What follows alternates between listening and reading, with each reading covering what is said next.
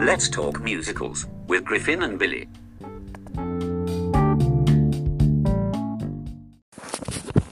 Hello, everybody.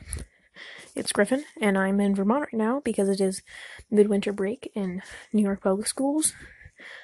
Um, so I just wanted to give you guys an update. Um, I'm a little out of breath right now, whatever.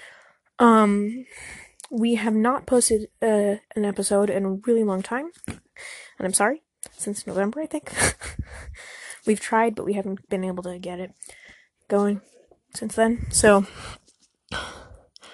we'll try to get one up to you soon after the break. But thank you for being loyal. Good night.